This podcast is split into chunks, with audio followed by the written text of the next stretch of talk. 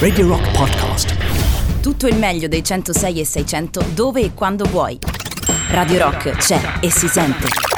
Anche in podcast. Wishbone Nash nell'alta rotazione Radio Rock e potete votare dal sito internet radiorock.it. Intanto, come sapete, oggi riprende la rubrica Viaggio in Europa, si occuperà ovviamente di cultura e musica lituana e oggi parliamo in particolare di architettura. Di architettura, sì, quinta puntata di questo viaggio in Europa del Radio Rock Lithuanian Festival che organizziamo grazie alla collaborazione con l'Istituto di Cultura Lituano e per parlare di eh, architettura e in particolare della specificità eh, della, di quest'arte in Lituania abbiamo con noi Donatella Scatena, docente alla Sapienza nel Dipartimento Architettura e Progetto e eh, se non sbaglio anche eh, caporedattore del eh, progetto Archidiap, eh, giusto Donatella? Sì, adesso solo redattore, ho lasciato diciamo, lo scettro alla, a una collega, Manuela Retano, adesso mi occupo, ehm, sono una delle redattrici, eh, però come dire ho ho fondato questa piattaforma mm, insieme a Carpenzano, sì sì, fu mentre a fondare questa piattaforma mm, mm, Quindi, insomma, per l'architettura contemporanea. Esatto. Sì, sì, un modo, import- un modo, importante anche no, per tutti di poter accedere a, a questo tipo di sapere che eh, spesso e volentieri abbiamo sempre davanti ai nostri occhi ma che, eh, di cui magari raramente riusciamo a parlare con dovizia di causa. Noi comuni mortali voi per fortuna. Beh, ma quello è veramente sì, mm, è, è, rivolto veramente a tutti, certamente a chi ha qualche simpatia per l'architettura, per gli edifici, soprattutto quella contemporanea, perché la nostra idea un po' ambiziosa è quella di, che chiunque possa mettere una scheda, come a Wikipedia, no? eh, eh, eh, possa mettere una scheda, noi poi come redazione chiaramente controlliamo che le cose siano esatte, eccetera, però chiunque può contribuire veramente eh, a formare questo schedario dell'architettura contemporanea ci fermiamo a quella perché altrimenti sarebbe vasto, troppo vasto tutto il mondo, tutte le città. Tutte...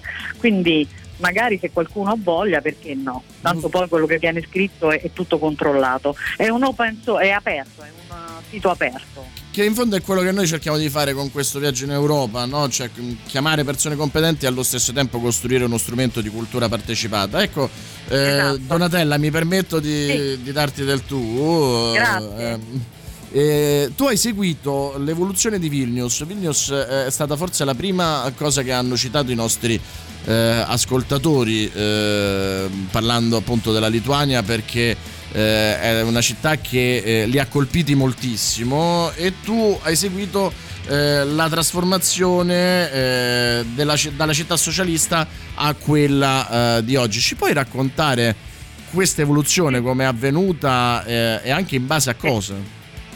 Come sta anche avvenendo. La prima cosa che posso dire per chi ama Vilnius, chi la va a vedere, perché è una città anche quando il tempo diciamo, lo consente un po' di più, molto eh, attrattiva e, mh, e, molto giovane poi, è che mh, la prima cosa che mi hanno detto quando sono arrivata più di dieci anni fa, mi dissero che avevamo con Roma una certa attinenza, perché questa è una cosa così simpatica, però sorge su colli, loro dicono sette colli, ha come simbolo un lupo, per dire, eh, Ghedimino, questo grande guerriero, eh, che è insomma il capo che ha fondato la città, se, seguì proprio l'ululato di questo lupo e quindi questa è una cosa carina che ci eh, assomma. Però poi andando alle cose insomma un po' più specifiche, eh, come Roma c'ha un bellissimo centro storico Vilnius che è stato poi, siccome è, mh, è UNESCO, è stato, non è stato toccato pochissimo anche dalla dominazione sovietica.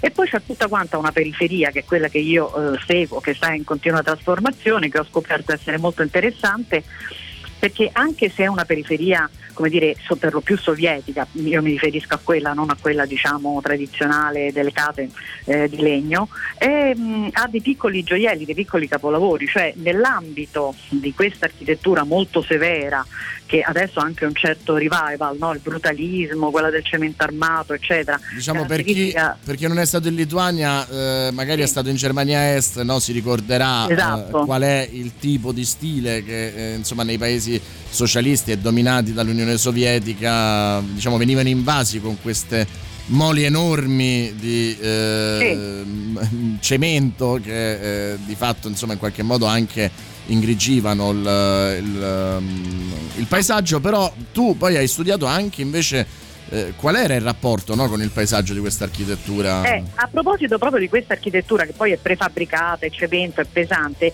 io voglio dire una, una spezzare una piccola lancia. Queste diciamo nasce mh, dagli anni 50 in poi, no? dagli anni 50 agli anni 90 questa architettura e in Lituania in particolar modo, ma un po' in tutta l'Unione Sovietica, eh, nasce su un decreto su, di Khrushchev, su due decreti che mh, bandivano una certa leggiadria nell'architettura, quindi la decorazione, colonne, le colonne, quelle cose che a noi piacciono eh, anche un po', ma non a tutti, insomma. Però la cosa importante è che era, eh, era un programma di welfare, cioè eh, oggi lo chiameremmo così, cioè era un programma per dare la casa a tutti, per incentivare il lavoro, incentivare le industrie e dare una casa come poi è stato a tutti i, i eh, lui proprio disse così Khrushchev, una casa per ogni famiglia e questa è la cosa diciamo un po' positiva di queste architetture. Una sorta di progetto questo, di case popolari, modello esatto, quello di Fanfani esatto, da noi. Proprio, però e anche quartieri con servizi. I due quartieri che io seguo in particolar modo, che sono la Svinai e Girmunai, mi, mi, scuseranno i lituani per la, per la, pronuncia, ma mi piace dirlo, eh, cioè sono questi i nomi. Sono proprio che peggio di me non puoi fare, non ti preoccupare. meno male allora. Eh, eh, sono quartieri modello, cioè sono quartieri con piazze, con viali verdi, con cioè cose che noi oggi ci sogneremmo di fare. E poi la cosa straordinaria eh, furono fatti da alcuni giovani architetti lituani e anche da una donna. Cirmunai, pensate, era un urbanista. Io a memoria adesso non mi vengono in mente quartieri di Roma fatti da donne, no. per dire.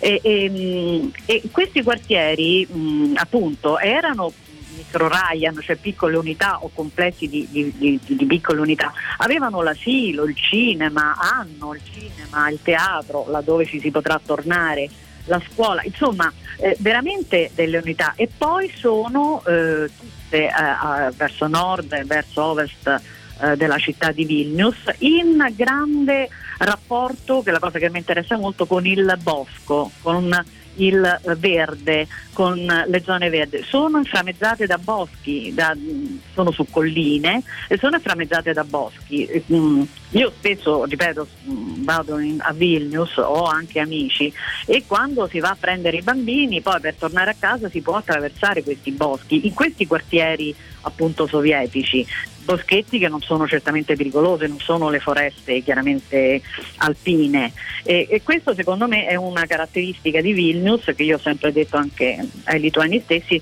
secondo me straordinaria.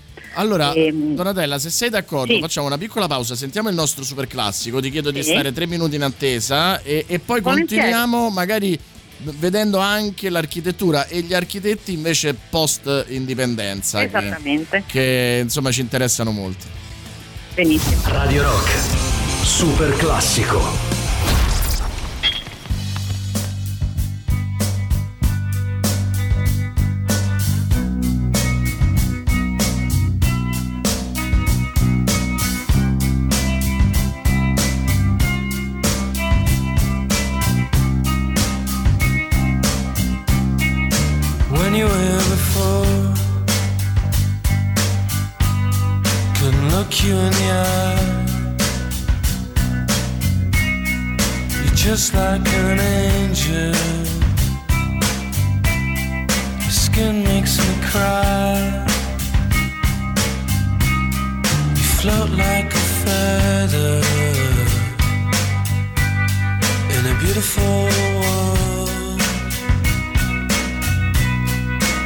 I wish I was special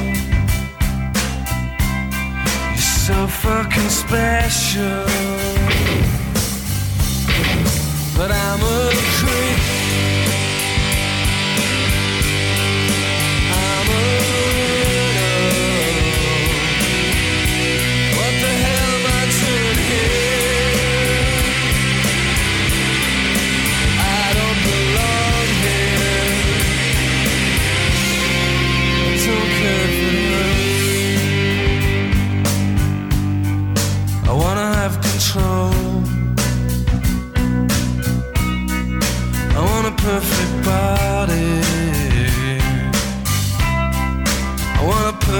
I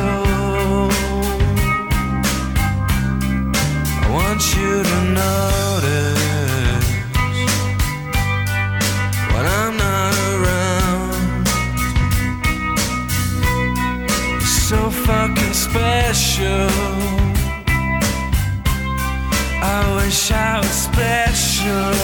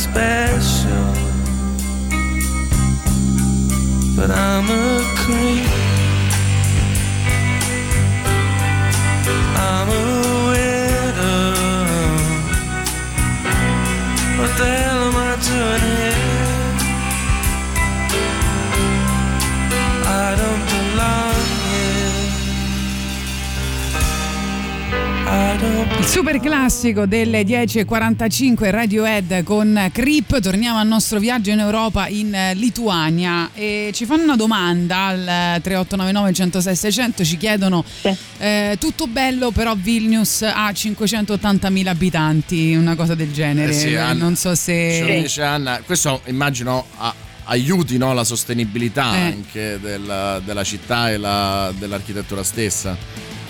Ah beh certo, sicuramente, infatti gli autobus lì sono perfetti, cioè non c'è bisogno di andare in macchina per esempio, E gli autobus hanno la- l'orario sulla colonnina e arri- tu sai che tra tre minuti arriva, queste periferie di cui ho parlato sono vicinissime al centro, non dico che ci si va a piedi, in alcune però sì, E- però eh, mh, come dire, mh, noi pure abbiamo città piccole bisogna, eh, che sappiamo far funzionare. E, Credo, credo che non sia soltanto una critica, credo che insomma in tutto la Lituania ha 3 milioni di abitanti, è una regione piccola, però adesso per esempio sta avendo un grandissimo sviluppo. Sì, mi viene in mente Firenze che più o meno credo abbia gli, gli Eh. stessi numeri e, e non è così diciamo facilmente eh, vivibile, quindi c'è anche poi un problema di, di quel tipo. Senti, una cosa Di che... amministrazione, sì, perché scusa, ma a piccole, eh, a piccole città oh, oh, ci sono anche piccole amministrazioni, non è detto che poi l'amministrazione sia necessariamente eh, valida, no? Esatto. Però insomma. mm. Eh, Senti Donatella, una, una domanda, mi è venuta una curiosità. Eh, una cosa che mi colpì per esempio quando andai a Dresda, Berlino, quella che era Berlino Est, era Sì. che c'è- negli anni successivi alla caduta del muro c'era stata una forte riqualificazione eh, di quell'architettura eh, che eh, sfruttava tra virgolette le brutture per, per farle diventare belle no? e quindi magari mi ricordo per esempio una caserma della Stasi diven- divenuto un ostello eh, che eh, effettivamente riusciva a valorizzare quello che invece normalmente era eh, considerato almeno da noi eh, esteticamente brutto. Mi chiedo a Vilnius è successo questo, cioè che l'architettura sovietica poi dai lituani indipendenti liberatisi dalla dominazione è stata rivalutata, riqualificata oppure l'hanno mantenuta insomma più o meno come era in passato? Non, non all'inizio, adesso nelle ultime generazioni questo sta avvenendo, infatti il fatto che io diciamo, sia stata attratta proprio da quelle, ma lo ero stato anche a Budapest eccetera, a- alle volte sembrava un po' curioso, invece adesso si sta avendo, per esempio c'è una giovane, ehm, eh, ci sono molti giovani che fanno per esempio filmati, ce n'è una che ha fatto un filmato, un docufilm molto interessante sulla Sdine, quel quartiere che dicevo prima, a Pilate c'è un eh, centro e una una libreria molto interessante, si stanno ristrutturando con, certo non è amatissima l'architettura sovietica come potete immaginare, c'è più un desiderio adesso come dire, di avere la casa unifamiliare, la villa appunto in mezzo a questi boschi, però c'è anche questa sensibilità, si sta, mm, sta avvenendo soprattutto nelle, ultim, nelle ultimissime generazioni. Ecco, sì. Questi giovani architetti lituani sì. che tra l'altro a quanto ho letto sono anche sostenuti diciamo, da istituzioni che sono sensibili alla loro loro, eh, al loro lavoro, eh, invece dove si stanno rivolgendo? No? A quanto abbiamo capito, prima c'era un, un, eccesso di razionalismo dovuto sia alle sì. politiche sia for, probabilmente anche a una volontà no, tra virgolette di dominio. E adesso invece dove si, dove si sta dirigendo la Lituania e l'architettura lituana? Tutto il Baltico è in grande fermento e veramente mh, loro stanno producendo molto. In alcuni casi, come dire, predomina poi il gusto no, occidentale. Eh, ci sono diciamo due generazioni. Io conosco bene Rolando Aspalekas e eh, Audris Ambra, Ambrasas, che sono due architetti della mia generazione, ma lì hanno già costruito tantissimo, lì sono già, loro hanno preso premi, per esempio uno, Palekas ha fatto una bellissima biblioteca, un, nazionale nel campus universitario eh, nel 2012, è stata inaugurata nel 2013 mi sembra, bellissima, aperta 24 ore su 24 con un ristorante favoloso, insomma quelle cose che noi a Roma purtroppo ancora non riusciamo ad avere. Eh. Ambrasas ha fatto tutto il centro, diciamo la City, un po' come Milano, c'è cioè una City bellissima a, eh, a, Vilnius, dall'altra parte del fiume che guarda la città vecchia e che ha centri commerciali, queste piazze dove tu ti puoi sedere, molto nordiche perché chiaramente lì come c'è un po' di sole tutti quanti seduti all'aria aperta, no? questo rapporto con l'aria aperta. E poi ci sono invece i gio- giovanissimi collettivi, io li chiamo un po' così collettivi perché sono fatti da molti giovani e, mh, mm, e che si rivolgono soprattutto, ecco io eh, sto cominciando a, a, guardarli adesso, a studiarli adesso, anche loro per esempio Do Architects hanno fatto una bellissima eh, casa unifamiliare dentro il bosco, riprendendo un po' le caratteristiche della casa classica, quella di legno che poi è stata un po' esportata in tutta Europa, in America, ma con una capacità nuova, no? Eh, così monocromatica fuori molto scura, che ricorda un po' i colori bui della foresta, invece dentro tutta monocromatica chiara, questo tetto giardino. Ci sono eh, Acheturi che hanno fatto questa biblioteca e centro comunitario a Clapeida, mm, molto interessante, molto il rapporto sentito appunto con lo spazio aperto per far giocare i bambini, per eh, studiare all'aperto quando è possibile e chiaramente sicuramente molto più, più sentita questa esigenza no? rispetto ai paesi caldi. Beh, eh, sì, Ci hai fatto venire ancora più voglia di andare a Vilnius. a vivere però dire, a Vilnius. Sì, esatto, a vivere. Fino adesso pensavamo di andarci come turisti, adesso invece io e Tatiana stiamo cercando già proprio fatto casa. le valigie. esatto. Guarda, anche a, a, a 1, 2 sotto zero io ho visto i ragazzi e io appresso a loro che per loro chiaramente non sono proprio un, un, un, sono una nonna, però ho visto i ragazzi prendere l'aperitivo sulle strade di Vilnius con questo maccarinissimi, quindi ti dico è, è io spero di poterci tornare quanto prima, adesso purtroppo è un po' che manco, non, non riesco a, eh, ad andare perché ci sono tutte queste situazioni difficili, ma sì, io lo consiglio. Tra l'altro, ecco, per, per, chi vuole questi quartieri, visto che voi vi occupate molto anche di cinema, Salvatore, io stavo lì quando Salvatore stava girando Educazione Siberiana, quella non è la Siberia, è Vilnius, ecco. Beh, fantastico, ecco, questa non la, sapeva, non la sapevo neanche eh, eh io, quindi grazie per questa piccola eh, Chicca, speriamo di fare una spedizione ah, a Vilnius.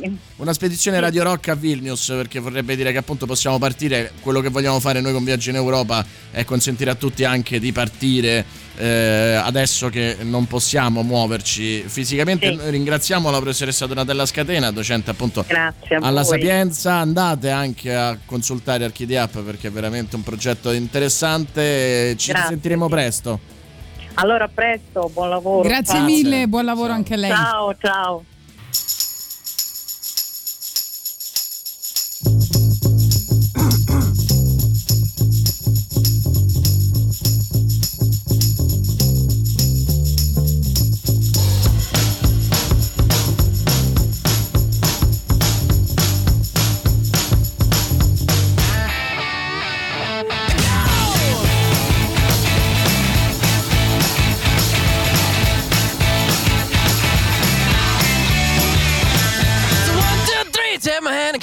Because you look so fine that I really wanna make you mine. I say you look so fine that I really wanna make you mine. Four, five, six, come on and get your kicks. Now you don't need the money when you look like that, do you, honey? Big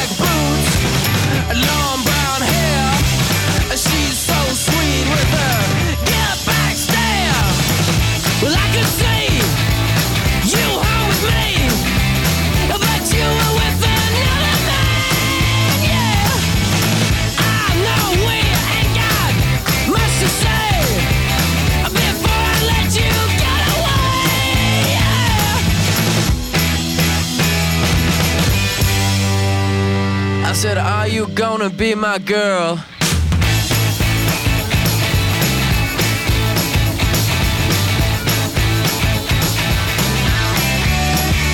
It's one, two, three. Take my hand and come with me because you look so fine that I really wanna make you mine. I say you look so fine that I really wanna make you mine. Four, five, six, come on and get your kicks. Now you don't need money with a face like that, do ya?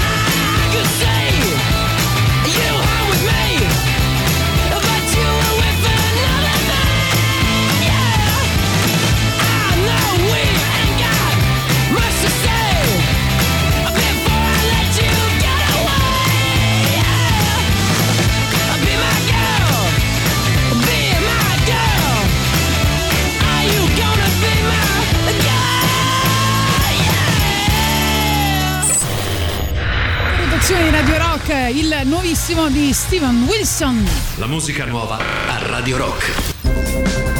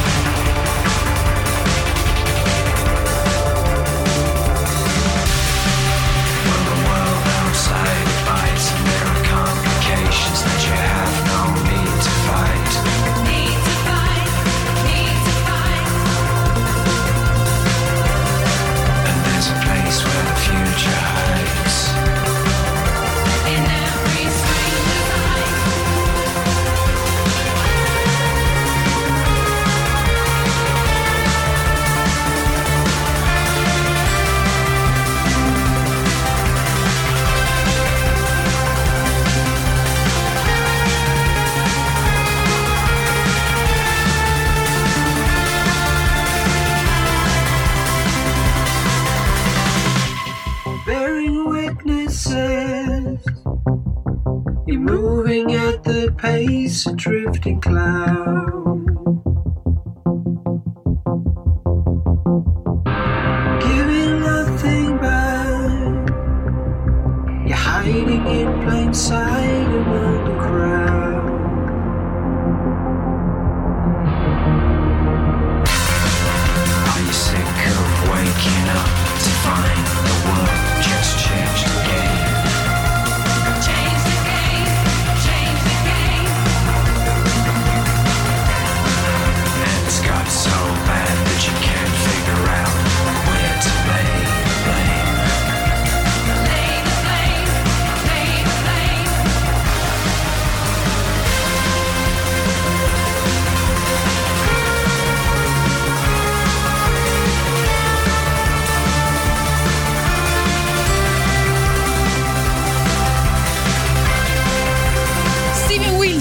Nostra alta rotazione che potete votare come sapete dal sito internet radiorock.it siete in compagnia di Tatiana Fabrizio Boris Sollazzo ogni mattina con voi Gagarin fino alle 13 e questo è Viaggio in Europa. Ci occupiamo di eh, cultura e musica lituana e eh, oggi stiamo parlando di architettura E sono molto felice di introdurre qui a Radio Rock a Viaggio in Europa, a Radio Rock Lithuanian Festival, Pippo Ciorra, architetto, critico, docente e eh, curatore in una delle istituzioni che io amo di più a Roma e in cui capito più spesso che è il Maxi. Benvenuto Pippo.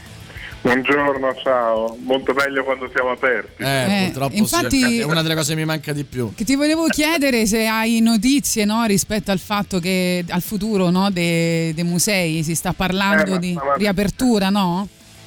Penso che stiano decidendo, oggi c'è qualche notizia che parla di apertura, speriamo perché comincia a essere lungo il tempo in cui siamo stati sospesi, diciamo. ecco. Ecco, Speriamo che di riaprire. speriamo. prima, prima di cominciare a parlare di Lituania, eh, come credi che questo influirà no, sulla vita culturale, non solo dei musei eh, del paese, con tutto quello che è successo? Perché ho visto che anche in qualche modo i musei hanno reagito in maniera eh, brillante a questa situazione, aprendosi digitalmente, riuscendo comunque a, a- mantenere un humus. Però da dentro come, quali sono le, le vostre paure? Ma diciamo per dirla proprio papale papale, secondo me è un po' come la didattica a distanza che anch'io in parte pratico all'università. C'è stato, credo, nella prima fase un grande entusiasmo nel, nel cercare e nello sperimentare modi nuovi di rimanere in contatto con le persone, no? con le persone che sono interessate al- alla cultura e all'arte. Quindi abbiamo fatto un'enorme produzione di contenuti eh, digitali tra maggio, giugno, no? aprile, maggio, giugno.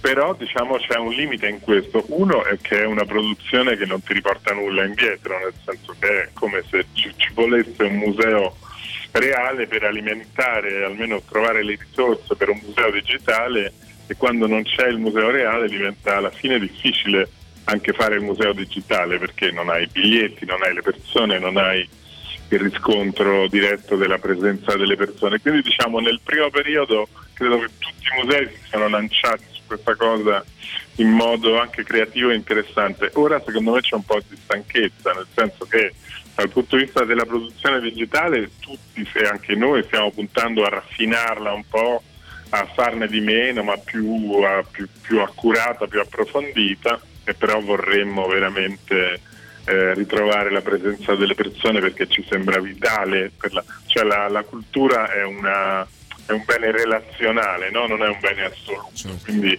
ha bisogno che le persone entrino in qualche modo in, in relazione tra loro e con l'arte e gli spazi dell'arte. Poi si può fare in sicurezza, no?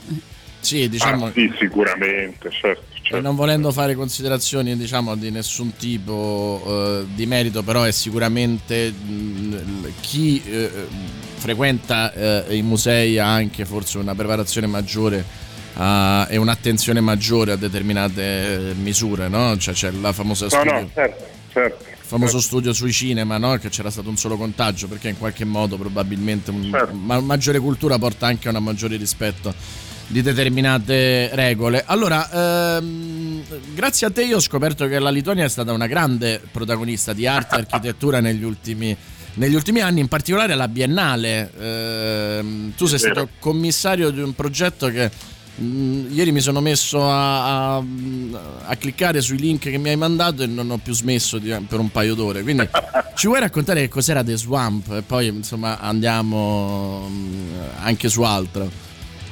Sì, The Swamp era diciamo, a un certo punto i lituani che sono molto che sono un popolo interessante con grande volontà di innovazione, di produrre, eh, diciamo, produrre le cose al meglio. Ehm, mi hanno chiamato attraverso i loro rappresentanti in Italia, il, il- il direttore della cultura diciamo, dell'ambasciata lituana e mi hanno proposto di aiutarli a fare questo padiglione. Era la prima volta che la Lituania aveva un proprio padiglione separato dagli altri baltici, dall'Estonia e dalla Lettonia alla Biennale di Architettura, quindi siamo messi in caccia e abbiamo fatto due cose, soprattutto loro hanno fatto due cose interessanti. La prima era quella che volevamo proprio costruirlo questo padiglione, avevamo scoperto che c'è un angolo vicino alla Biennale della Laguna che secondo i piani regolatori di Venezia è teoricamente edificabile, è considerato come suolo e non come acqua e quindi abbiamo cercato di costruire un padiglione temporaneo su questo piccolo angolo di laguna vicino ai giardini. Alla fine per diciamo, ovvi motivi, anche burocratici, anche economici, questo non ci siamo riusciti, ma questo ha lasciato dei progetti bellissimi che stiamo cercando di raccogliere in un libro. E poi abbiamo proposto, hanno loro proposto un tema straordinariamente interessante, era questa idea della palude, no? la palude come simbolo del conflitto tra luoghi urbanizzati e luoghi naturali, luoghi diciamo, dove è facile accasarsi, luoghi dove invece la natura può diventare più autonoma, più aggressiva, più, e però, è però una presenza eh, che è, cons- che- che è considerata necessaria, che questo progetto voleva raccontare come necessaria all'equilibrio ecologico, ambientale del pianeta. Fino a qualche anno fa, come c'era una palude, no, l'idea era quella di drenare e asciugare tutto. Io sono nato diciamo, in provincia di Latina, quindi... eh, La bonifica, diciamo l'ossessione, Esatto. l'ossessione della bonifica. E la cosa interessante di tutto questo è appunto questo equilibrio che si voleva eh, creare tra uomo, ambiente, tecnologia e, al- e altre specie, cioè un progetto modernissimo eh, per Certo. quanto riguarda anche proprio l'impianto intellettuale. Sì, è interessante perché i curatori, io diciamo eh, facevo il commissario, c'erano due curatori che sono due artisti eh, lituani che si chiamano Urbonas, perché l'arte poi in queste cose a volte ha più libertà, va più veloce anche dell'architettura, con i quali però abbiamo lavorato in lunghi workshop in Lituania e in Italia con una quindicina di giovani architetti lituani per produrre questo scenario, no? per far vedere com'era possibile analizzare, ricreare, raccontare questo tema della palude. eh, oggi vanno più di moda gli alberi, però la palude secondo me era più interessante perché eh, è meno decorativa no, dell'albero. La palude implica anche la complessità, la difficoltà, il rischio, eh, le parti più pericolose, la difficoltà di discernere, che ne so, se quell'acqua è potabile o no, no? quando sto nella laguna anche veneziana per esempio. Certo. E, e quindi era proprio secondo me molto appropriato e quindi anche questa l'idea di questi due artisti di costruire questa piccola palude, cosa che abbiamo fatto dentro questo padiglione che era su via Garibaldi a Venezia, è stato abbastanza interessante, abbastanza di successo all'interno della Biennale e anche di padiglioni molto più ricchi, potenti e consolidati di quello lituano. Eh, perché per fortuna ancora contano eh, le idee. Poi nel 2019 Le idee. c'è stato eh, appunto la Biennale dell'Arte, eh, la vittoria eh, di San Nancy e la cosa mi piace tantissimo perché l'ultima puntata del 2020 era sul teatro e abbiamo parlato di. San Nancy che è in cartellone al Teatro Argentina e di fatto essendo non solo una rappresentazione teatrale ma anche un'installazione eh, è una commistione tra arte, architettura e scenografia, cioè tutta una serie di eh, tecniche e di arti che, che si parlano, che è una cosa che mi sembra che facciano molto no, in Lituania di eh, costruire degli ibridi. Sì, sì, sì, esattamente. Ma eh, l'hai detto, hai detto tutto giusto, nel senso San Enzi è stato veramente un trionfo, nel senso che è un progetto che, che ha tutto, perché c'è innanzitutto questa grande tradizione del teatro, cioè il teatro moderno e contemporaneo in Lituania è forse la tradizione artistica moderna più forte, no? che, che- però loro in questo caso hanno espanso fino a comprendere il tema dello spazio, quindi la ricerca di un luogo dismesso a Venezia che viene riabilitato, riciclato per questo progetto, l'idea della eh, quindi un progetto artistico che è una performance, però è anche una performance che coinvolgeva direttamente chiunque poteva essere uno dei personaggi presenti nell'installazione, quindi diciamo vera- un vero progetto perfetto che giustamente è stato premiato eh, di cui posso dire tutto il bene del mondo perché non ero in nessun modo coinvolto e, e che però appunto racconta proprio questa specie di sinestesia, no? di grande accordo tra molti linguaggi, molte arti, molte visioni della, della- della produzione culturale contemporanea che per fortuna meravigliosamente a Venezia è stato riconosciuto come tale e premiato col premio più importante. Allora Pippo, se posso chiederti un po' di pazienza, eh, ci andiamo a sentire una- un pezzo e poi torniamo per raccontare anche no, come lavorano le istituzioni, i giovani architetti, se hai un, un po' di tempo. Benissimo. Arrivano Evanescence dalle ex novità The Game is Over.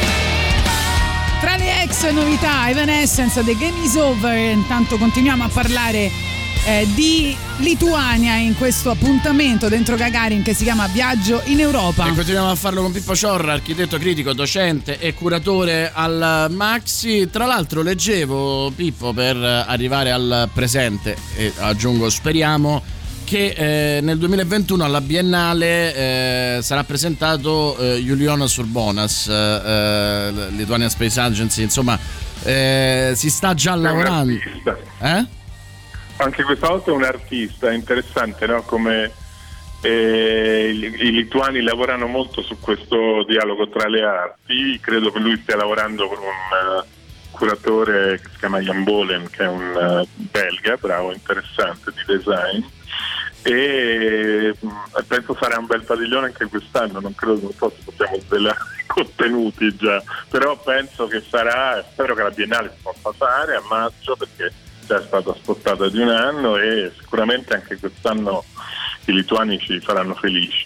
Ci stanno tante insomma, date importanti, speriamo quella di maggio 2021, comunque speriamo che almeno nel 2021 potremmo tornare Ah, sì. a- a- alla normalità e anche a sperimentare con l'arte e poi Kaunas, la vecchia capitale, se non sbaglio dovrebbe essere la capitale della cultura del 2022. Sì, Kaunas è una storia interessante perché è una città che era la- è stata fino a 50 anni fa la capitale della Lituania e è una città che ha un carattere architettonico molto definito, molto diciamo, sviluppato nei primi decenni del secolo.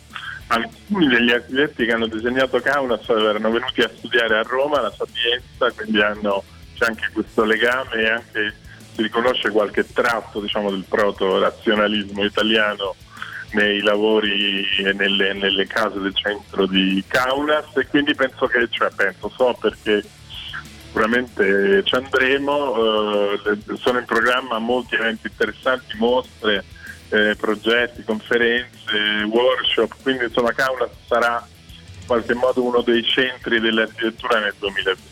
Tra l'altro, eh, se non sbaglio, a Kaunas eh, degli architetti lituani che erano stati negli anni 30 a- in Italia, in particolare a Roma, hanno portato un po' di quel... eh, Sì, sì.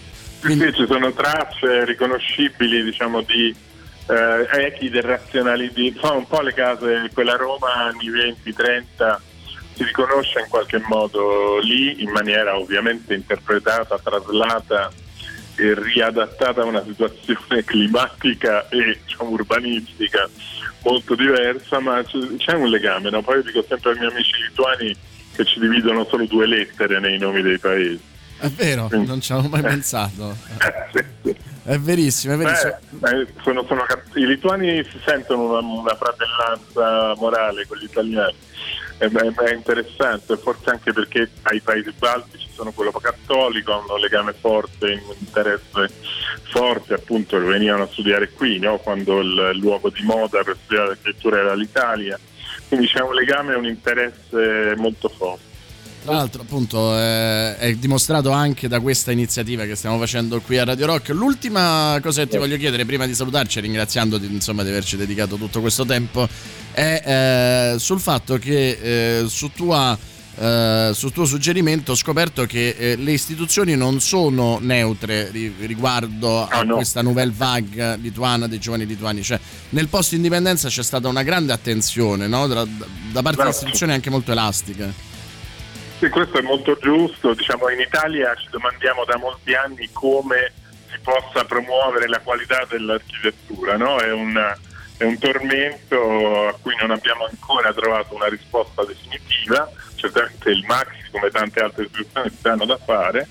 In Lituania, che è appunto un paese molto giovane, perché sono paesi nati nel, nato nel 91, la Lituania contemporanea, e le istituzioni hanno preso una posizione molto forte. Io ti, mi ricordo che ti citavo per esempio Architecture Fondas. Arc Fondas è una fondazione, una libera associazione di persone che promuovono l'architettura in termini di giovani gruppi, innovazione, scambio con l'estero, qualità, eccetera. C'è questo posto meraviglioso dove molte delle cose che abbiamo citato sono state in qualche modo concepite, che è questa colonia di artisti che è una tradizione molto nord europea, no? quella della colonia mitteleuropea e nord europea, questa colonia di artisti che sta su questa sottilissima lingua di terra in una laguna bellissima che affaccia sul Baltico e che diciamo è dove c'è questa enclave russa peraltro, quindi un posto geopoliticamente molto interessante. E in questa colonia ospitano workshop, eh, think tank, il momento in cui i progetti vengono concepiti molto spesso avviene a Nida in questa colonia lituana. E poi anche un'istituzione più giovane, c'è questo Rupert che è una istituzione per la promozione proprio dell'interdisciplinarietà tra le arti e quindi per lo sviluppo di una cultura artistica adatta alle esigenze alle- e a quello che vogliamo che sia l'arte nel mondo contemporaneo.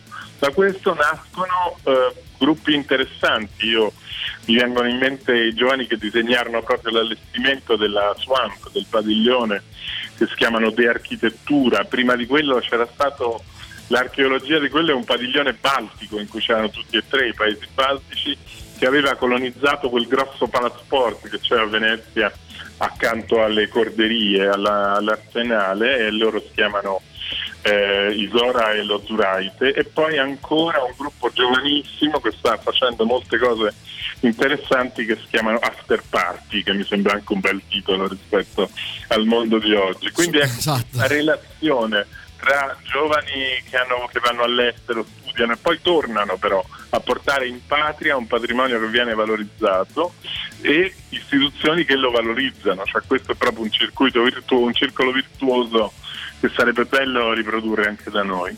Grazie Pippo, Eh, noi ci Grazie auguriamo, ci auguriamo di risentire Pippo Ciorra per parlare della prossima iniziativa curata da lui al Maxi, vorrei dire che si Esatto. saranno riaperte le Quando porte. volete. Grazie, Eh, grazie sarà mille. un piacere, grazie ancora. Grazie, grazie a voi.